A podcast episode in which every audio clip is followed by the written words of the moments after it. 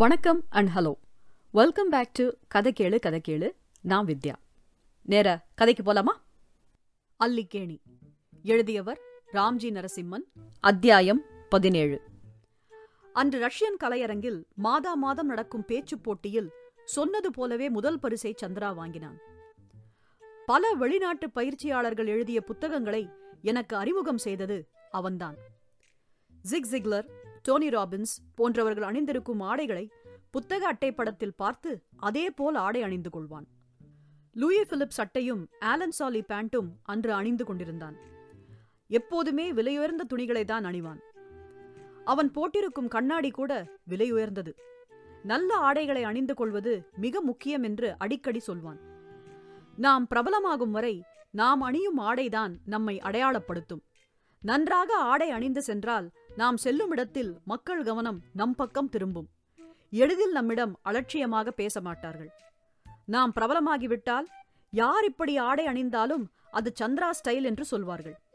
ஆகையால் dress good to feel good என்று படித்ததை தவறாமல் கடைபிடிப்பான் அவன் மட்டும் ஆன்மீகத்தில் இறங்கியிருந்தால் பால் தினகரனுக்கு சவால் விடும் விதம் பேசி வெகு பிரபலமாகியிருப்பான். அரசியலில் வந்திருந்தால் தீப்பொறி ஆறுமுகத்துக்கே சவால் விட்டிருப்பான். காதல் என்ற மென்மையான தலைப்பு கொடுத்தாலும் அடால்ஃப் ஹிட்லரைப் போல் வெறி கொண்டுதான் பேசுவான். மென்மையாக அவன் மேடையில் பேசி நான் கேட்ட நினைவே இல்லை. உணர்ச்சி கொந்தளிப்பும் உக்கிரமும் அவன் பேச்சில் எப்போதும் இருக்கும். ஒரு தலைப்பு கொடுத்து உன்னால் எவ்வளவு நேரம் பேச முடியும் என்று சவால் விட்டால் அடுத்த நாள் கேலண்டரின் தேதியை நீங்கள் கிழிக்க நீங்கள் எழுந்திருக்கவே முடியாது. அவனும் அக்பர் சாஹிப் தெருவில் இருந்ததால் நிகழ்ச்சி முடிந்தவுடன் என்னுடன் வருவதாக கிளம்பினான். அன்று போட்டியில் பேசிய அனைவரின் பேச்சையும் பற்றியும் எங்கெல்லாம் அவர்கள் தவறு செய்தார்கள் என்றும் விளக்கிக் கொண்டு வந்தான். அவ்வளவு பேர் பேச்சும் அவனுக்கு நினைவில் இருந்தது. திருவல்லிக்கேணி வந்தவுடன் நேராக எஸ்வி வைன்ஸ் அருகே வண்டியை நிறுத்தச் சொல்லி சரக்கடிக்கலாமா? என்றான். அவனை பற்றி என் மனதில் நானே ஏற்படுத்திய பிம்பத்தால் அவனுக்கு எந்த பழக்கமும் இருக்காது என்று நினைத்திருந்தேன். ரங்கன் சாருடன் வேலை பார்ப்பவன். அவருக்கு நான் குடிப்பேன் என்று தெரிந்துவிட்டால் என் மனதில் பல கேள்விகள். நாமா அழைத்தோம் அவன்தானே அழைத்தான். சரி சந்திரா என்றேன். உனக்கு என்ன வேண்டும்? என்றான். நான் பியர் என்றவுடன் தனக்கு ஒரு குவார்ட்டரும் கட்டிங்கும் ரெட் ரிபன் ஜின்னும் வாட்டர் பாக்கெட்டும் ரவிஸ் பூண்டு ஊறுகாய் பாக்கெட்டும் வாங்கிக் கொண்டான். நான் பியர் பாட்டிலை திறந்து முதல் வாய் குடிப்பதற்குள் வாட்டர் பாக்கெட்டின் ஓரத்தை கடித்து துப்பி தண்ணியை பிளாஸ்டிக் டம்ளரில் இருந்த கட்டிங்கோடு வேகமாக பீச்சி அடித்து ஒரே முடக்கில் குடித்தான். ஊறுகாயை ஒரு நக்கு நக்கிவிட்டு குவார்ட்டரில் இறங்கினான். நான் அரை பாட்டில் பியர் குடிப்பதற்குள் குவார்ட்டரும் காலி. மலைத்துப் போனேன். இத்தனையும் டிப்டாப்பாக ட்ரெஸ் பண்ணி கொண்டிருந்த அதே உடையோடு. சரக்கு அடித்த கையோடு சீலாட் ஹோட்டல் சென்று சிக்கன் பிரியாணியை வெளுத்து வாங்கினான். அங்கிருந்து பெரிய தெரு மசாலா பால் கடை சென்று சூடாக பால் குடித்துவிட்டு வீட்டில் இறக்கி விடும்படி சொன்னான். துளி போதை கூட அவனிடம் தெரியவில்லை. அவன் வீட்டு வாசலில் கேட்கக்கூடாத கேள்வியை கேட்டுவிட்டேன். என் நாக்கில் சனி. கேட்டா தப்பா எடுத்துக்க மாட்டியே. சும்மா கேள்டா. அடுத்த பயிற்சியாளர் நீதான். பலருக்கு உதாரணமாக இருக்க வேண்டிய நீயே இப்படி குடிச்சிட்டு தம் அடிச்சா அது ஒரு தவறான உதாரணமா இருக்காதா? அப்படியே வண்டியில் மீண்டும் அமர்ந்து கொண்டு வண்டியை எஸ்விஎஸ் வைன்ஸுக்கு விடச் சொன்னான். என்னை கேட்காமலேயே எனக்கும் ஒரு பியரும் தனக்கும் ஒரு குவார்ட்டரும் வாங்கிக் கொண்டு நேராக அவன் வீட்டிற்கு வந்தோம். குவார்ட்டரை திறந்து ஒரு கட்டிங் ஊற்றிக்கொண்டு என்னை பார்த்து பாரதியாருக்கு கஞ்சா அடிக்கும் பழக்கம் இருந்தது. உனக்கு தெரியுமா? அப்படியா? ஆமா. ரமண மகரிஷி பீடி பிடிச்சிருக்காரு. உனக்கு தெரியுமா? அதுவும் எனக்கு தெரியாது. விவேகானந்தர் கூட சிகரெட் பிடிப்பாரு. உனக்கு தெரியுமா? என்றதும் தெரியும் என்றேன். ஒரு தெய்வீக சிரிப்போடு காசியில் இருக்கும் மகோரிகள் கஞ்சாவிலேயே மிதப்பார்கள். இந்திரலோகத்து சோமபானம் என்றால் என்னன்னு நினைக்கிற? எல்லா மேதைகளுக்கும் ஏதாவது ஒரு பழக்கம் இருக்கும். கவலைகளும் மன உளைச்சல்களும் மனிதனை வேகமாக கொன்றுவிடும். சரக்கடிப்பதால் வரும் கேட்டை விட அதிக கேட்டை தரும். குடித்தால் எனக்கு வருவது சந்தோஷம். ஆகையால் எனக்கு இது மருந்து. விஷம் கிடையாது என்று ஒரு பெரிய தத்துவத்தை உதிர்த்தான். ரமணரை ஞானியாக உலகம் ஏத்துக்கலையா? பாரதியின் கவிதைகளை தான் உலகமே கொண்டாடுது. அவர் பழக்கங்களை பத்தி யாராவது பேசுறாங்களா? என்று நிறுத்தாமல் மேடையில் பேசுவதைப் போலவே உணர்ச்சி பொங்க பேசினான். எப்படி சப்ப கட்டு கட்டுது பாரு? என்று நினைத்து கொண்டே தெரியாம கேட்டுட்டேன் சந்திரா. எனக்கு இப்ப புரிஞ்சுது என்று தப்பித்துக் கொள்ள நினைத்தேன். நீ கேட்டது தப்பே இல்ல. நான் சொன்னது புரிஞ்சுதா? நல்லாவே புரிஞ்சுது சந்திரா.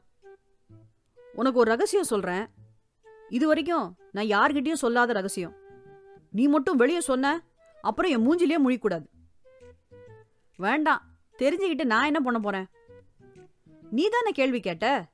அப்ப நான் சொல்ற பதிலையும் நீ கேட்டுதானே ஆகணும்?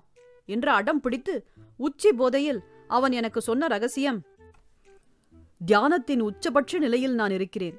எந்த நொடியிலும் எனக்கு குண்டலினி ஏறிவிடும். என்னால் சிரிப்பை கட்டுப்படுத்த முடியவில்லை. இதெல்லாம் ரங்கன் சார் பயிற்சியில் சொல்லிக் கொடுத்தது. இப்போவே ஏறிச்சே சந்திரா நல்லா தெரியுது. இதெல்லாம் போதையா? இதைப்போல் நூறு மடங்கு ஜாஸ்தி போதை தரும் குண்டலினி யோகா. எனக்குள் அந்த மாயப்பாம்பு எழுந்துக்குச்சு எப்போ வேணும்னாலும் என்னோட எல்லா சக்கரங்களையும் தூண்டி விட்டுடும்.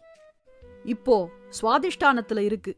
அப்படியே அனாகத் விஷுத்தின்னு சகசிரத்தை தொட்டவுடன் உலகத்தில் இருக்கும் எல்லா ஞானங்களும் என்னுள் அடங்கும். நான் போற இடம்லாம் மக்கள் வெள்ளம் பெருக்கெடுக்கும். நான் பேசுற ஒவ்வொரு வார்த்தையும் உலகத்தையே மாற்றும் என்று என்னவெல்லாமோ சொல்லி உளறிக் கொண்டிருக்கும் போது அவன் அப்பா உள்ளே நுழைந்து சந்திரா என்றதும் ஏறிய குண்டலினி படார் என்று இறங்கியது. பாட்டிலை ஒரு கவரில் போட்டு அப்பா நான் ஃப்ரெண்டோட வெளியே போயிட்டு வரேன் என்று சொல்லிவிட்டு நானும் அவனும் மெரினா சென்றோம். மணலில் அமர்ந்தபடி ஒரு தம்மை பற்ற வைத்து அவனை பார்த்து ஏன் சந்திரா பாரதியார் அகோரிகள் ரமணர் எல்லாம் அவங்க அப்பாவை பார்த்தால் பம்முவாங்களா? மொய்ராண்டி என்றான். அந்த க்ஷணமே வெகு சகஜமாக பேச ஆரம்பித்தோம். அவன் இன்ஜினியரிங் முடிக்காமல் பதினெட்டு அரியஸ் வைத்தது. ரங்கன் சாரை அவன் முதல் முதலில் பார்த்தது என்று தன்னை பற்றி பேச ஆரம்பித்தான். நானும் என் கதைகளைச் சொல்ல எங்களுக்குள் நட்பு மலர்ந்தது. அன்றிலிருந்து நான் தான் அவனை சத்சங்கத்துக்கும் பேச்சுப் போட்டிகளுக்கும் அழைத்துச் செல்லும் சாரதி. அல்லிக்கேணியில் என் நண்பர்கள் எல்லோருக்கும் சந்திரா பரிச்சயமானான். சத்சங்கத்தில் அவன் நண்பர்கள் எல்லோருக்கும் நான் பரிச்சயமானேன். சரக்கடித்துக் கொண்டு சீட்டு கச்சேரி நடக்கும்போதுதான் ஒருவரை நட்பு வட்டத்தில் சீக்கிரம் இணைக்க முடியும். அவர்களை அறிமுகப்படுத்தி ஆட்டத்தில் சேர்த்து கொண்டால் நட்பு தானாக மலரும். ஆட்ட மும்முரத்திலும் அந்த போதையிலும் எவனுமே போலியாக இருக்க மாட்டான். ஆட்டத்தில் நீங்கள் ஜெயித்தாலும் சரி தோற்றாலும் சரி எல்லோருக்குள்ளும் நட்பு மலர்ந்துவிடும். சந்திராவின் அப்பா எப்போதெல்லாம் ஊருக்கு போகிறாரோ அப்போதெல்லாம் சந்திரா வீட்டில்தான் சீட்டு கச்சேரியும் சரக்கு கச்சேரியும். வீட்டினுள் நுழைந்தவுடன் அம்மா நெல்கோ கம்பெனியிலிருந்து இன்டர்வியூ கடிதம் வந்திருக்கிறது என்றாள். பத்து நாட்களுக்கு முன்தான் தொலைபேசியில் ஏபிசி கன்சல்டன்ஸ் அழைத்து நெல்கோ என்னுடன் ஒரு நல்ல வேலை வாய்ப்பை பற்றி பேச விருப்பப்படுகிறார்கள் என்றார்கள். நானும் சரி என்று சொல்லியிருந்தேன். அந்த பத்து நாளில் விசாரித்தவரை அங்கு வேலை கிடைப்பதற்கெல்லாம் பாக்கியம் செய்திருக்க வேண்டும்.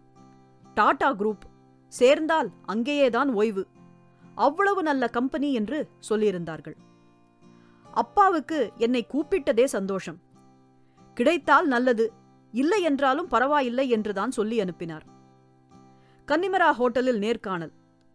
மும்பையிலிருந்து மூன்று பேர் வந்திருந்தார்கள். எல்லா கேள்விகளுக்கும் அசராமல் பதில் அளித்தேன் அதில் கேட்கப்பட்ட முக்கியமான இரண்டு கேள்விகள். இப்போது நீங்கள் வேலை செய்யும் நிறுவனத்துடன் நீங்கள் போட்டி போட்டு விற்க வேண்டும். அப்போது அவர்களின் குறைபாடுகளை நீங்கள் எப்படி சொல்வீர்கள்? இப்போது நான் விற்கும்போது கூட மற்ற எந்த நிறுவனத்தின் குறைபாட்டையும் சொல்லி விற்பதில்லை. எங்கள் நிறைகளை மட்டுமே சொல்லி விற்பேன். அதேபோல் நான் விற்கும் பொருளின் நிறைகளை தெளிவாகவும் உண்மையாகவும் சொன்னாலே வாடிக்கையாளர்கள் வாங்குவார்கள். வாங்கும் சம்பளம் வேலை செய்யும் இடத்தையும் அங்கு நாம் விற்கும் பொருளின் பெருமையையும் பேசுவதற்குத்தானே? ஆகையால் சிறுமைப்படுத்தி விற்கும் அவசியம் வரவே வராது என்றேன். கேள்வி கேட்பவர் விடாமல் வாடிக்கையாளரே கேட்டால் என்ன சொல்வீர்கள்? மன்னிக்க வேண்டும் நாங்கள் விற்கும் பொருளின் நிறைவை பேசுவதற்குத்தான் ஊதியமே தவிர போட்டி நிறுவனங்களின் குறையை பேசுவதற்கு இல்லை என்று அன்பாக மறுத்து விடுவேன் என்றேன். மூவர் முகத்திலும் எந்த உணர்ச்சியும் இல்லை. என்றாலும் இந்த பதில் அவர்களுக்கு பிடித்திருந்தது என்பது அடுத்த கேள்வியில் தெரிந்தது. நீங்கள் உங்கள் படிப்பை முடிக்கவில்லை என்று சொல்லியிருக்கிறீர்கள். ஆகையால் எல்லோருக்கும் கொடுக்கும் சம்பளம் உங்களுக்கு கொடுக்க முடியாது. அப்படியானால் வேலை வேண்டாம். காரணம் தெரிந்து கொள்ளலாமா? மன்னிக்கவும் சொன்னால் நான் திமிராக பேசுவது போல் தெரியும். பரவாயில்லை சொல்லுங்கள். வேலை வேண்டும் என்று நான் உங்களை அணுகவில்லை. நான் நன்றாக வேலை செய்பவன் என தெரிந்து கொண்டு நீங்கள்தான் என்னை அணுகினீர்கள். என்னை விட அதிகம் படித்தவர் தொடர்ந்து கொடுக்கப்பட்ட இலக்கை அடையவில்லை என்றால் அவரை நீங்கள் வேலைக்கு வைத்துக் கொள்வீர்களா இல்லை அனுப்பிவிடுவீர்களா யோசித்துப் பாருங்கள். உங்களுக்கு டிகிரி என்ற காகிதம் முக்கியமா? இலக்கை அடையும் நல்ல உழைப்பாளி முக்கியமா? என்ற முடிவை நீங்கள் தான் எடுக்க வேண்டும். நான் விற்கும் பொருளின் தரத்தை எப்படி குறைத்து பேச மாட்டேனோ அதேபோல் என் திறமையையும் திறனையும் நீங்கள் குறைத்து எடை போடுவதை ஆமோதிக்க முடியாது. பத்து நிமிடங்கள் வெளியில் அமருமாறு சொன்னார்கள். பத்து நிமிடம் கழித்து உள்ளே அழைத்து என் சம்பளம் எல்லாவற்றையும் சொல்லிவிட்டு வேலையில் எப்போது சேர முடியும்? என்றார்கள். இவ்வளவு சீக்கிரம் இதை நான் எதிர்பார்க்கவில்லை. இரண்டு நாட்களில் சொல்வதாகச் சொன்னேன். ஒரே மாதத்தில் வேலைக்கு சேர வேண்டும் என்று கண்டிப்பாக சொன்னார்கள். அலெக்சாரிடம் எப்படி சொல்வது? நேராக மட்டமாமாவிடம் சென்று நடந்ததை சொன்னேன். இது ஒரு நல்ல சந்தர்ப்பம் நழுவ விட்றாத எப்படியாவது அலெக்சார்ட்ட போய் பேசு என்றார். ஜெயஸ்ரீ மேடமிடமும் சொன்னேன். அவரும் மாமா சொன்னதையே தான் சொன்னார். எப்படி சாரிடம் சொல்வது என்று தெரியவே இல்லை. இரண்டு நாட்கள் ஆகியும் சொல்லவே இல்லை. வீட்டில் அப்பாவும் அம்மாவும் உனக்கு எது சரியோ அதை செய் என்றார்கள். என் அப்பா ஒரே நிறுவனத்தில் நாற்பத்தி ஓரு ஆண்டு காலம் பணிபுரிந்து ஓய்வு பெற்றவர். அவர் காலத்தில் பல நிறுவனங்களிடமிருந்து அவருக்கு பல வேலை வாய்ப்புகள் அதிக சம்பளத்திற்கு வந்தும் நேர்காணலுக்கு கூட அவர் செல்லவில்லை. அவருக்கு அடிசினன்கோ தான் எல்லாமே. கஷ்டப்படும் போது சோறு போட்ட இடம்டா. இன்னிக்கும் எங்க கேண்டீன்ல மசால் வடை நாலனா. முழு சாப்பாடு ஒரு ரூபா. உனக்கு தெரியுமா? வேலை நிமித்தமாக நான் எவ்வளவு செலவு செய்ய வேண்டும் என்று சொன்னாலும் என் பேச்சுக்கு மறுபேச்சு இல்லாமல் கம்பெனி தலையாட்டும். அவ்வளவு நம்பிக்கைடா என் மேல என்பார். விளையாட்டுக்காக அடிசினன் கோவை கிண்டல் செய்தால் கூட உக்கிரமாகி விடுவார். அவரை பொறுத்தவரை அடிசினன் கோ கோவில். அதன் முதலாளி திரு சிவசைலம் தெய்வம். அந்த நாற்பத்தி ஓரு வருடங்களில் சிவசைலம் அவர்களை பத்து முறை கூட பார்த்து பேசியிருக்க மாட்டார். அம்மாவுக்கு சாஸ்திரி பவனில் வேலை. தனியார் நிறுவனங்களைப் பற்றி அவ்வளவு தெரியாது. அவரும் ஒரே இடத்தில் ஓய்வு பெறும் வரை வேலை செய்தவர். ஒரே இடத்தில் வேலை செய்யும் அவர்கள் உதாரணமாக ஒரு புறம் ஜெயஸ்ரீ மேடமும் மாமாவும் சொன்னது ஒரு புறம் என்று தலை சுற்றிவிட்டது. இப்படியே ஒரு வாரம் ஆகிவிட்டது. அலெக்சாரிடமும் பேசவில்லை. நெல்கோவிலிருந்து இன்னும் ஒரு வாரத்திற்குள் மவுண்ட் ரோடு எல்ஐசி அருகில் இருக்கும் பாரத் ஓவர்சீஸ் பில்டிங் வந்து சில ஃபார்ம்களை பூர்த்தி செய்து தருமாறு சொல்லியிருந்தார்கள். இதற்கு மேல் இதை தாமதப்படுத்தக்கூடாது என்று நேராக அலெக்சாரிடம் ஒரு பியர் அடிக்கலாமா? என்றேன். எங்கிருந்து வேலை வந்திருக்கிறது? என்றார். மட்ட உளறிவிட்டது என்று நினைத்தேன். மட்ட சொன்னாரா? என்றேன். தம்பி உன்னை போல எத்தனை பேர் என்கிட்ட வேலை பார்த்துருப்பாங்க. நீ கேட்ட விதத்திலேயே எனக்கு தெரியும் என்றார் சிரித்துக்கொண்டே நான் ஒரு முடிவு எடுக்க நீங்கள் தான் உதவ வேண்டும் என்றேன். மாலை ஈகிள் பாரில் சந்தித்தோம். என் தம்பிக்கு இப்படி ஒரு வேலை கிடைச்சா நான் தடுக்க மாட்டேன். உன்னையும் தடுக்க மாட்டேன் என்றார் அலெக்ஸ். அவர் வேண்டாம் என்றிருந்தால் நான் போயிருக்க மாட்டேன். ஒரு பெரிய நிறுவனத்திற்கு போவது உன் வாழ்க்கைக்கு நல்லது என்று என்னை அனுப்பி வைத்தார். மீதி இருந்த இருபது நாட்களிலும் நான் இலக்கை அடைவதில் எந்த சரிவும் இருக்கக்கூடாது என்று அதே கண்டிப்போடு இருந்தார். மறுநாள் காலை புது வேலை. பைக்கை எடுத்துக்கொண்டு பழக்க தோஷத்தில் நேராக கேசியே சென்று விட்டேன். ஆபீஸ் வாசலில் பைக்கை நிறுத்திய பிறகுதான் நாம் நெல்கோவிற்கு பதிலாக இங்கு வந்துவிட்டோம் என்று உணர்ந்தேன். அதே நேரத்தில் அலெக்ஸ் சாரும் என்னை கீழே பார்த்து விட்டார். என் கண்கள் கலங்கி போனது. அப்படியே என்னை அணைத்துக் கொண்டு டீ கடையில் தம் அடித்துக் கொண்டே உனக்கும் எனக்கும் ஒரு ஒற்றுமை இருக்கிறது. என்ன தெரியுமா? நாம் இருவருமே படிப்பை முடிக்கவில்லை. முதன் முதலில் உன்னை நான் நேர்காணலில் சந்திக்கும் போது பத்து வருடங்களுக்கு முன்னால் நான் எப்படி இருந்தேனோ அதே போல்தான் நீ இருந்தாய். என்னையே பார்ப்பது போல் இருந்தது. இப்படி ஒரு வாய்ப்பு எனக்கு கிடைத்திருந்தால் நான் நிச்சயமாக போயிருப்பேன். எனக்கு அமையவில்லை. சில நாட்களில் அங்கும் நீ நல்ல பெயர் எடுப்பாய். உன்னோடு நானும் சந்தையில் விடாமல் போட்டி போடுவேன். உனக்கு அங்கு பிடிக்கவில்லை என்றால் அப்படியே ராஜினாமா செய்துவிட்டு இங்கு வந்துவிடு. இந்த கதவுகள் உனக்காக திறந்தே இருக்கும் என்றார். இந்த உரையாடலுக்கு பின் மிக தெளிவோடு பாரத் ஓவர்சீஸ் பில்டிங்கில் இருக்கும் நெல்கோவிற்கு சென்றேன். என் மேலாளரின் பெயர் அசோக். இரண்டு நாட்களில் இங்கு இருக்கும் எல்லா சிஸ்டம்களை பற்றியும் படித்து தெரிந்து கொள்ளும்படி இரண்டு புத்தகங்களை கையில் கொடுத்தார். அங்கே எனக்கு சீனியராக இருந்த ஒருவரிடம் சார் எப்படி இதை ரெண்டு நாள்ல படிக்கிறது? என்றதற்கு நிச்சயமாக முடியாது. படித்து விட்டேன் என்று சொல்லிவிடு. நாங்கள் அதைத்தான் சொன்னோம் என்று சிரித்தான். என்னங்க அநியாயம் இது? கேள்வி கேட்டா என்னங்க சொல்றது? அப்படி கேட்க அவருக்கும் தெரியாதுப்பா. அவரும் இதை படிச்சதில்ல. நான் சொல்றத சொல்லு. பெரும் அதிர்ச்சியாக இருந்தது. அங்கு வேலை செய்து கொண்டிருந்த எவரிடமும் சுறுசுறுப்பே இல்லை. எது வேண்டும் என்றாலும் ஒரு ஃபார்ம் ஒரு அப்ரூவல் அது கைக்கு வருவதற்குள் வேறு யாராவது ஆர்டரை தட்டி கொண்டு போய்விடுவார்கள். நாளாக நாளாக அங்கு வேலை செய்ய வேண்டும் என்றால் எதையும் கண்டு கொள்ளாமல் ஒரு ஜடம் போல் இயங்க வேண்டும் என்று புரிந்தது. கேசிஏவில் இருந்த உற்சாகமான சூழல் அலெக்ஸ் பாஸ் போன்ற ஒரு மனிதன் எதுவுமே இல்லை. பெரிய தவறு செய்துவிட்டோம் என்று தோன்றியது. அன்று இரவு செந்திலிடம் நடப்பதைச் சொன்னேன். புடிகலனா விட்டுடுறா என்று ஒரே வார்த்தையில் முடித்து விட்டான் செந்தில். அங்கு சேர்ந்து நான்கு மாதங்களானது. என் மேலாளர் அசோக்கிற்கு சுத்தமாக மூளையே கிடையாது. நான் பார்த்த முதல் ஜாம்பி அவர்தான். ஓட்டப்பந்தயத்தில் அவரை நத்தையே ஜெயித்துவிடும். நம்மை பார்த்து காலை வணக்கம் சொன்னால் அது அன்று அவர் நமக்கு சொன்னதாக எண்ணக்கூடாது. முந்தா நாள் சொன்னதுக்கு அவர் விடை தருகிறார் என்று அர்த்தம். அவ்வளவுதான். எப்படியோ மாதா மாதம் சம்பளம் வந்துவிடும். பார்ப்பவர்கள் எல்லாம் டாடா கம்பெனி டாடா கம்பெனி என்று பெருமையாக பேசுவார்கள். அதனால் அமைதியாக இருந்தேன். அன்று மாலை சந்திரா அலுவலகம் வந்திருந்தான். ரங்கன் சார் என்னை அழைத்ததாக சொன்னான். அவரிடமிருந்து அழைப்பென்றால் அது வெரி ஸ்பெஷல் உடனே கிளம்பினோம். அல்லிக்கேணி தொடரும்.